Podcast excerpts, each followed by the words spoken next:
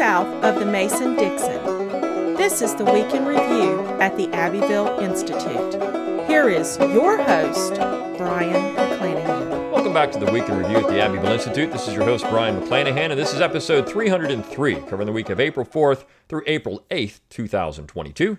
Glad to have you back on the program. Very glad to be here. Don't forget to follow us on Twitter, like our Gab page, and subscribe to our YouTube page. Our YouTube page is awesome. It has all of our lectures from our summer schools from 2015 or 2016 to the present time. We're putting the 2021 summer school lectures up as I speak and do this podcast. So head on over there and check that stuff out. Also, our Abbeville U videos are up there. There's those little five minute videos we do on various topics, and we're doing more of those we got some really exciting stuff coming for video. So keep that in mind. Also, our summer school is coming up July 5th through 8th, 8th, 2022. If you are a student, a graduate student, an undergraduate student, and you want to attend the summer school on a scholarship, the title of the summer school is a Southern tradition this year.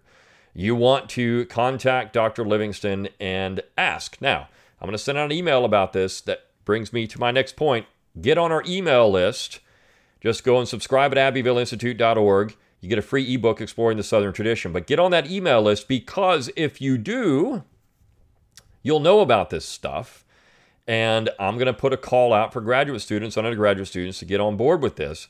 We want students this year. We want to have a fair number of students. So if you want to come free of charge to Seabrook Island, South Carolina, July 5th through 8th, then go ahead and let us know. Also, if you're on that email list, you get our daily dose of Dixie Monday through Friday, our weekly email. Well, we don't have weekly email. You might get a weekly email on the weekend, something like that. You're going to get emails. When I say that, you're going to get emails. And when I say that, that means don't unsubscribe. You might get two emails a day, depending on what we're doing. Maybe we got a Zoom webinar coming up. Our next Zoom webinar, by the way, is going to be next week, uh, April 14th. So, Thursday, April 14th, is our next Zoom webinar. We'll be featuring Mark Andrew Holecek talking about Jefferson Hemings. So, if you want to talk about that or hear about that, then check that out in your email. So, this is why you need to get the emails and why you should not unsubscribe from our email list. I know you're going to get some stuff, but don't unsubscribe. Also, if you like what we do, if you like our podcast, our website, our conferences, our videos, all of that stuff. It all costs money, and it costs a lot of money to do some of these things. So consider a tax deductible donation to the Institute. It is a way to support everything we do.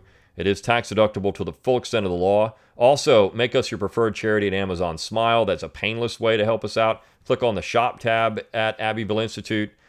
Uh, you can buy our logo and all kinds of cool stuff. It's high quality embroidered stuff. So lots of great ways to support the Institute. But rate, review, and subscribe to the podcast. Let people know you like it. Uh, comment on our YouTube videos. That bumps them up the algorithm. So all those things are important. And of course, share our material on social media. We don't have a Facebook account, but you can use it. You can use Facebook to share our stuff. They can't. They won't stop that. So use it on your own account. Put the stuff you like out there. This is a really good week at the Institute, I must say. We've had some pretty good weeks here recently, and I like this week because it's all about myths. And most importantly, the myth of union. It's the righteous cause myth, it's a Yankee dominated myth. It's all of that. It's what we think the United States is coming from a myth. So if you think about the United States, and people do, they think about one nation indivisible, right? This is go out there to any conservative group and say, How do you show us you love the United States? Well, they're going to say, Say the Pledge of Allegiance. And of course, that's the wrong thing to say, but the Pledge of Allegiance was invented by a socialist minister named Edward Bellamy. And um, Bellamy was certainly interested in making mon- young minds of mush beholden to the idea of a national government. Now, in the 1860s, the Republicans were very open about what they wanted to do, and it was nationalize everything, make sure everything is nationalized. And so, this is what we get, and we don't really have a union anymore. We have a national authority with unlimited power. Calhoun knew it in 1837. He said, Look, I mean, we have a government unlimited power right now. I don't want to hear this argument we can't, Congress can't abolish slavery. Of course they can. They can pass a protective tariff. Why can't they abolish slavery? They can do whatever they want. So if slavery is this evil that you say it is, let's abolish it right now. And no one was willing to do that because they said, well, we can't, it's unconstitutional. But you pass an unconstitutional tariff, you do unconstitutional stuff all the time. Why not this? Because you see, Calhoun knew it was a it was rhetorical, it was political, and there was not really much substance behind it. It was simply a way to knife at the South, and more importantly, break that alliance that was developing between the West and the South. He knew it. It wasn't a real issue in the 1830s. It wasn't a moral issue. It was a political issue. And this is something everyone misses. It's something that Clyde Wilson's been talking about in this in this so far five part series on slavery, African Americans in the United States, and the outcome of that. But I want to talk about all these things in this week and how they all work together. It is an imperialist, culturally imperialist vision of America that's at the root of all the things that are wrong with the United States. And that culturally imperialist vision comes from New England. So let me start with that, with actually the piece by Jim Kibler on Wednesday. And the title of this is Poe's Battle with Puritan Boston. Now, this was from one of our summer schools that Jim Kibler uh, participated in. And it is a great piece because it shows you how much Edgar Allan Poe hated the Puritans, hated New England. He hated Yankees. A lot of people don't realize that. They think Poe is, you know, an American writer. He's not a Southern writer, but Poe was a Southern writer. To his core, Poe was a Southern writer. He was nothing else but that. And so if you detach Poe from the South, you actually detach Poe from himself. He was a Virginian.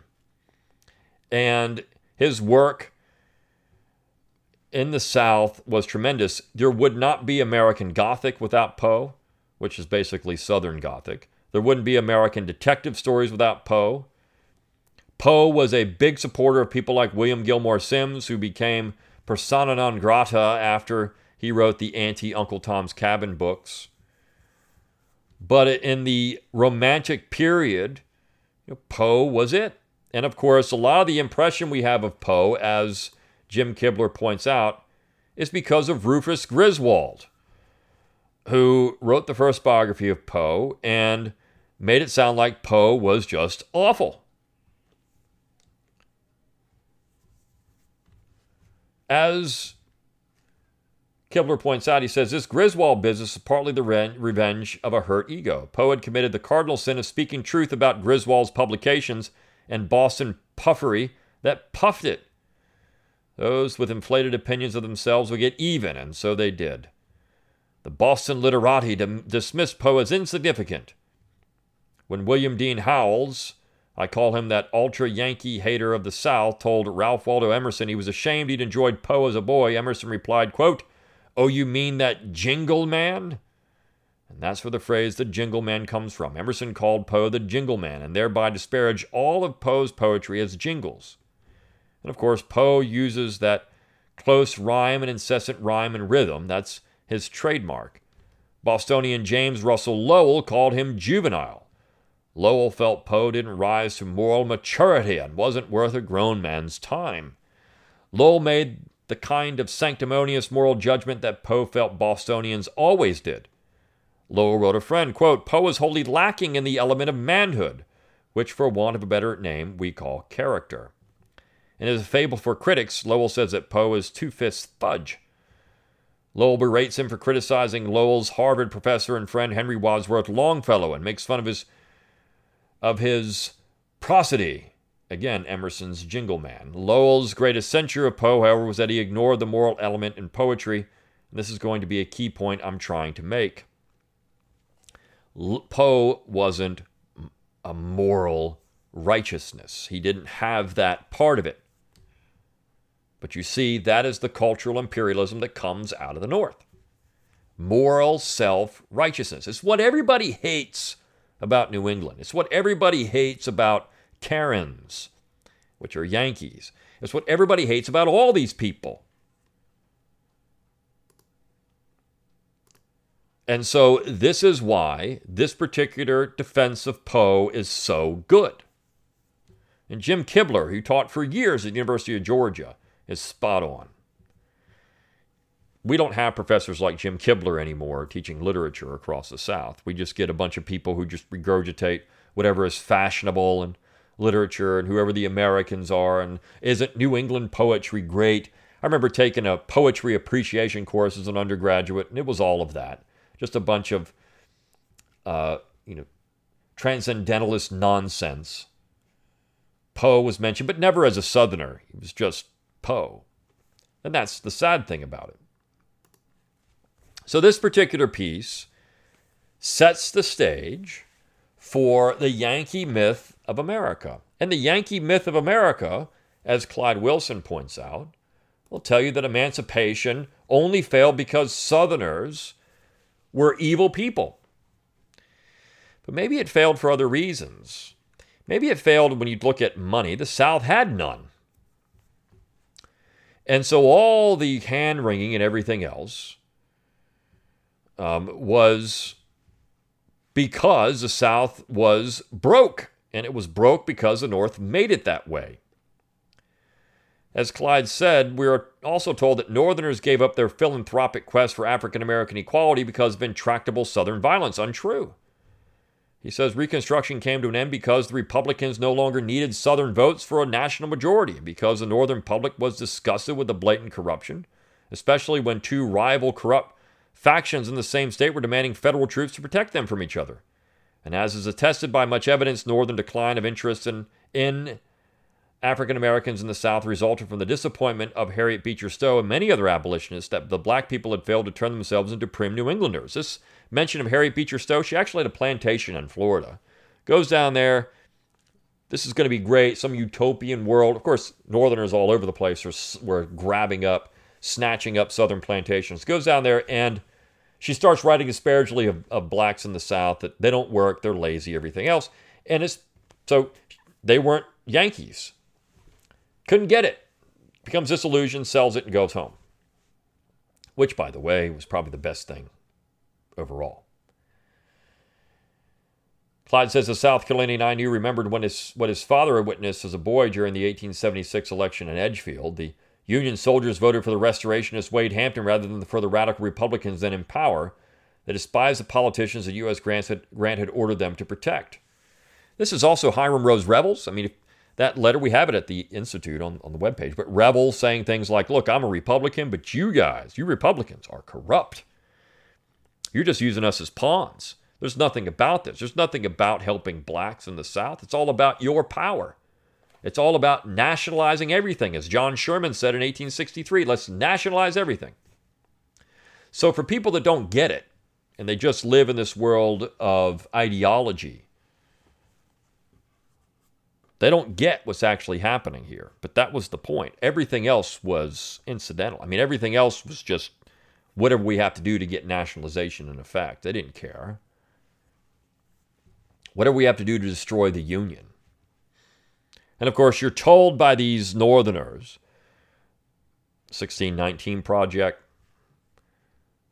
these Northern nationalists, these progressives, that the only real form of slavery in America was 1619 when blacks first showed up on the shores of Virginia. Of course, blacks were here before that. But when they showed up there and um, they were sold into slavery, but as Mark Andrew Holecek points out in a piece, Indentured Servitude in Early America, wait a second here. There were a lot of white slaves in America long before this, and these people were not treated well. In fact, they were treated downright awful. He says again, white indentured servitude on plantations was generally every, anything but so mild. Working conditions were harsh, especially in the colonies harvesting tobacco. The summers in Maryland and Virginia were brutal. Other owners wanted to squeeze every bit of labor they could from a servant during indenture, and non compliant behavior was severely punished by whippings and mutilations, giving legal, legal sanction in the early decades of the process. Thus, many servants perished during their indenture, especially those indentured early, early 17th century. When blacks were introduced as lifelong servants, i.e., slaves, they often received better, less severe treatment on behalf of masters.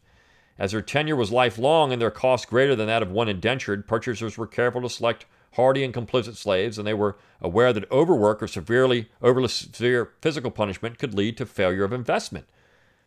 It's what people don't get. I, I remember reading one dissertation uh, on a plantation in uh, in Louisiana, and the plantation owner built a hospital, big hospital, and this was seen as a sign of white supremacy and uh, you know a terrorist move to have a hospital because it supposedly reinforced the slaves that the owner controlled them. Now, he had no evidence of this statement. It's just something that he said. Well, this is purely, purely terrorism here because the man is going to take care of people that are sick and receive the same, men- uh, same physical care that the family would receive, same medical care. Same thing. But that is a sign of terrorism. This is where this stuff is just so stupid. But you, and you can't really make this stuff up, but this is what these people do. It's, it's embarrassing that these people are masquerading as historians because their histori- history is just so stupid. So uh, he continues those white servants who did gain respite when a protracted indenture had ended were often so physically and emotionally broken that they could not work their own plot of land. So their dream was essentially fake, false. Yet most who survived their slavish tenure had insufficient money to purchase land, and the cost of surveying a plot of land for those with sufficient money was prohibitive.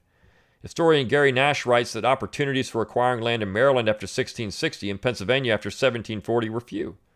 Only a handful ever became property owners. 75% of free servants in Pennsylvania were on the public dole.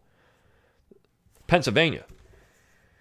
When, when indentured servants pulled into harbors in Pennsylvania, they were left on the ships because many of them uh, didn't have the money to pay for the trip over. So, what they would do, particularly if it was a family, they would sell their kids off because uh, these the indentured people that bought indentured servants in Pennsylvania wanted the children because they could work longer. And when the children were finally sold, then the parents could pay to get off the ship. This happened a lot. And it's a sad testament to what was happening. But this is, we've talked about white slavery on this particular podcast and at the Abbeville Institute before, but this is something that happened quite a bit in, in the North, right?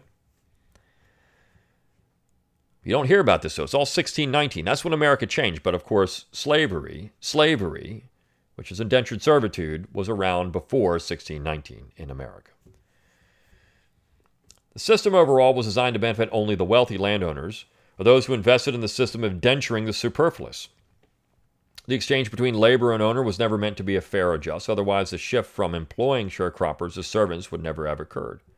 In some, in the need of cheap labor, owners of plantations conspired to work white servants during their tenure beyond what was physically responsible or reasonable, and to keep able bodied laborers beyond their indentures. Laws, consequently put into practice by the gentry for their own sake, were framed and passed to do just those things. Jefferson, thus, was right to note that indentured servants formed a considerable supply. He was, however, wrong to think that only free willers were indentured. There were indentured prostitutes, homeless children, criminals, prisoners of war, and political and religious outcasts. And the risk of the voyage alone, known to be to the free willers was sufficient evidence that choosing to travel to the New World was due to them having exhausted all viable means of living gainfully in the Old World. Moreover, the servitude, as we have seen, was seldom mild and equitable. The system took root in Virginia because of large need of cheap field labor at tobacco plantations and of other crops in like other territories, like Barbados, where cane sugar was harvested and indentured servants were used. So this is the issue, right? I mean, this is hard. And I think that's what we miss in all of this. There's a complexity to American history that's not based on race. There's a complexity to American history that comes from a myth, a northern myth of American history. And that is where things go wrong. And of course, tied into this is this myth of union and permanency. And we had two pieces this week on that very issue. On Thursday, we ran a piece by Valerie Protopapas, The Constitutionality of Secession. And in this piece, she brings up that secession was never considered to be unconstitutional before 1860 and 61. In fact, several states, New York, Rhode Island, Virginia, had all come up with resumption clauses in their ratifications of the Constitution, ratification documents of the Constitution. And so, because of that, they all believe that if the general government was abusing its power, they could resume their independent status. This was seen as something that was a, a, a, sovereign entity like a state could do. They were able to do this. And we know that secession, and the discussion of secession began as early as 1794, with New England leading the way. It was 1794 when Oliver Ellsworth and Rufus King, both of New England, cornered John Taylor of Caroline in a cloakroom in the Senate and said, Hey, John, let's get out. We, we're going to part ways. We're not going to control this government. And John Taylor was shocked. But we know New Englanders led the way on secession, and they discussed it openly in the early 19th century with Jefferson's election. They discussed it with the War of 1812. They discussed it with the Louisiana Purchase. New Englanders were leading the way in secession. We know that all of these people were members of the founding generation up through 1815. We know that Jefferson was not against it necessarily. We know that other Southerners thought it was fine. And it's because they all believed that the Union was voluntary. Because a union is voluntary. Any type of union essentially. The way that we think about government has to be voluntary because if it's not, it's not really a union anymore. It's a tyranny, it's a despotism. And so when you don't have a voluntary union, you don't have an American system. And this is the Jeffersonian principle. I mean, this idea that we have the people who are their legislative powers are incapable of annihilation, is what Jefferson says in the Declaration. Legislative powers are incapable of annihilation. And so if they're incapable of annihilation, that means that means that no matter what the government does, they can't be done away with. So, uh, this is important to understand.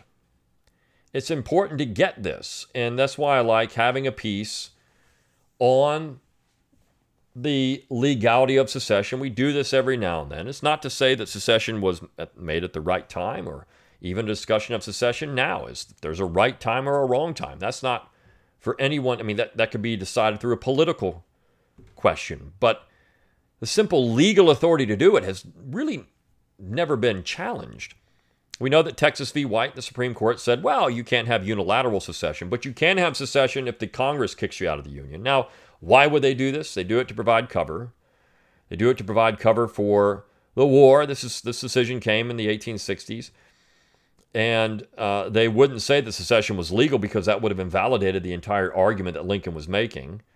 Of course, Lincoln's already dead by this point, and we know that they're going to validate the ability of Congress to boot a state out of the Union. Why? Well, because Congress had created military districts in the South, and of course, that validated what they were doing there. So the Supreme Court is providing cover for the Congress at this particular point. But the question of secession had never been has never been really settled. It's never really been settled because you can't beat somebody up and say the question is settled. That's a that's a solution by violence and that doesn't solve a legal problem. So, again, when you start talking about this issue, can a state leave the Union? Well, voluntarily, voluntarily acceded to it. Even the states that were created after the original 13, they had to voluntarily accede to the Union.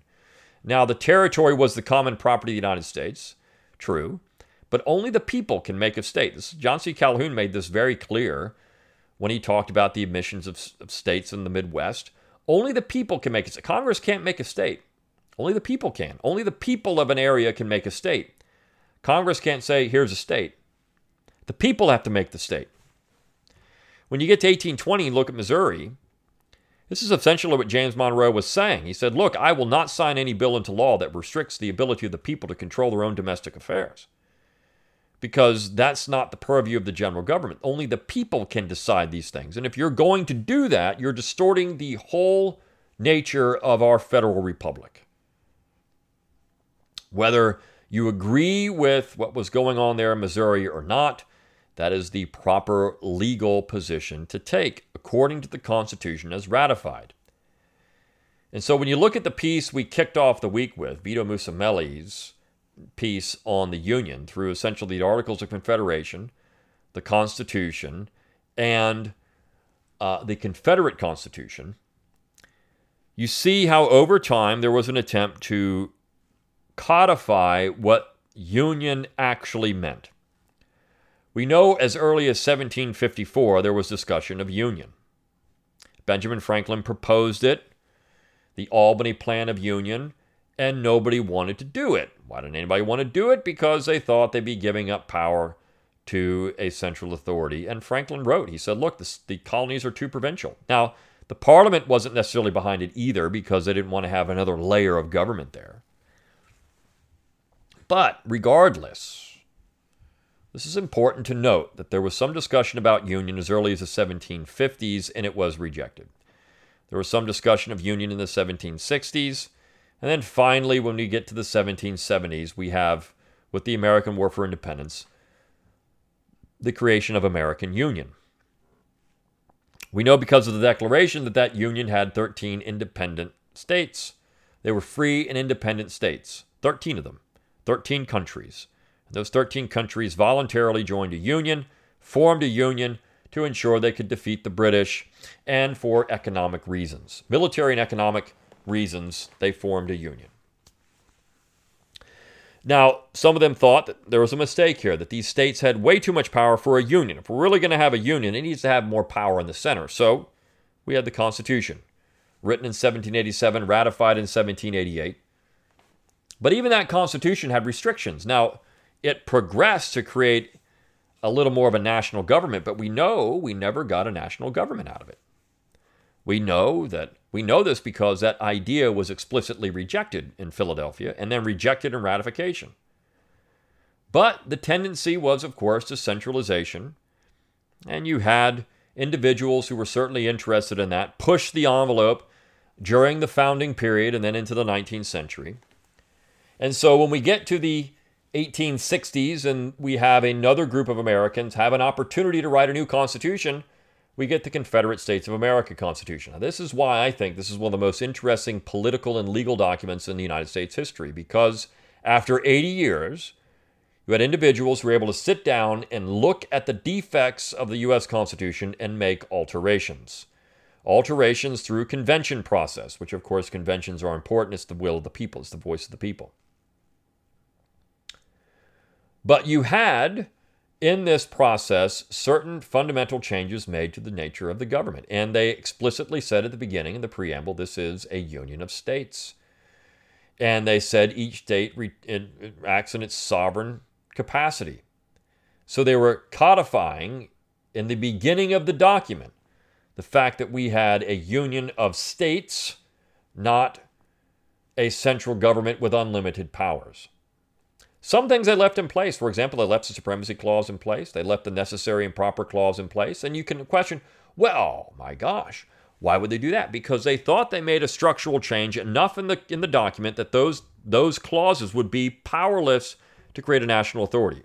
Simple things like you're going to have earmarks for everything. You're going to have a situation where the Congress, when it spends money, has to specify every bit of money that's being spent. It can't have just omnibus bills and unlimited spending. It also prohibited federally funded internal improvements. So you weren't going to have that. There was going to be no central banking system. All of that was going to go away, right? So those things were deemed to be powerless. They weren't going to hurt the Confederate States of America to have a supremacy clause or a necessary and proper clause. Of course, the presidency, six year term, not up for reelection, uh, with a line item veto. They made some structural changes to the document. There's many, many more. Of course, the imbeciles who are in the mainstream history profession only point out, well, you know, the Confederate Constitution made slavery permanent because it, it said right here it's slavery is permanent. Of course, what they don't realize is that states in that document could still abolish slavery if they wanted to. It's just the general government could not. You know what other the constitution operated that way? The U.S. Constitution. Of course, Calhoun would say, well, I mean, the Congress can do whatever it wants, but uh, the argument was it can't, right? So the U.S. Constitution States had to abolish slavery, the central government could not. This was important, right? There's no difference in the two documents. In fact, it's important to rib these self righteous, you know, righteous cause mythers that In 1861, we had two slaveholding federal republics, at least in theory, battling it out. There were still slave states in the Union, and there were slave states in the Union until the war was over. Delaware and New Jersey and Kentucky were still slave states, technically in the Union. So it wasn't a free union against a slave confederacy, it was a slave union against a slave confederacy. It's the way it worked. So I love all this stuff because it blows holes in all the nationalist righteous cause myth stuff. And I want to say something on this Vito Musamelli piece, the last part of it. I want to read this last part and conclude with that today. He says In the early 1840s, a young historian named Mel- Mellen Chamberlain sought out one of the last surviving participants in the Battle of Concord and asked him about the experience. The man name was Levi Preston. He was 91 at the time. Mr. Chamberlain later recorded the interview in his work, John Adams, a Statesman of the American Revolution, reprinted by uh, Kessinger Publishing in 2010. Chamberlain asked Preston why he had fought the British. The answer wasn't what the historian expected, for Preston did not speak of the oppressive British rule, the Stamp Act, the Tea Act, Tea Tax, the writings of philosopher John Locke. Well, then asked Chamberlain, why did you fight? Preston's answer still takes our breath away. Quote, Young man, what we meant in going for those redcoats was this we always had governed ourselves, and we always meant to, and that, and they meant that we shouldn't. Read that again. Young man, what we meant in going for these redcoats was this we always had governed ourselves, and we always meant to, and they meant that we shouldn't. It was always about self government. Vito says it was not different in 1860. The South had no designs of conquest on other sections of the country. It wanted to govern only itself. The North wanted to govern the North, the South, the East, and the West. The North wanted to control literature. The North wanted to control emancipation. The North created the myths of the Union. And there you have Yankee imperialism. Until next time. Good day.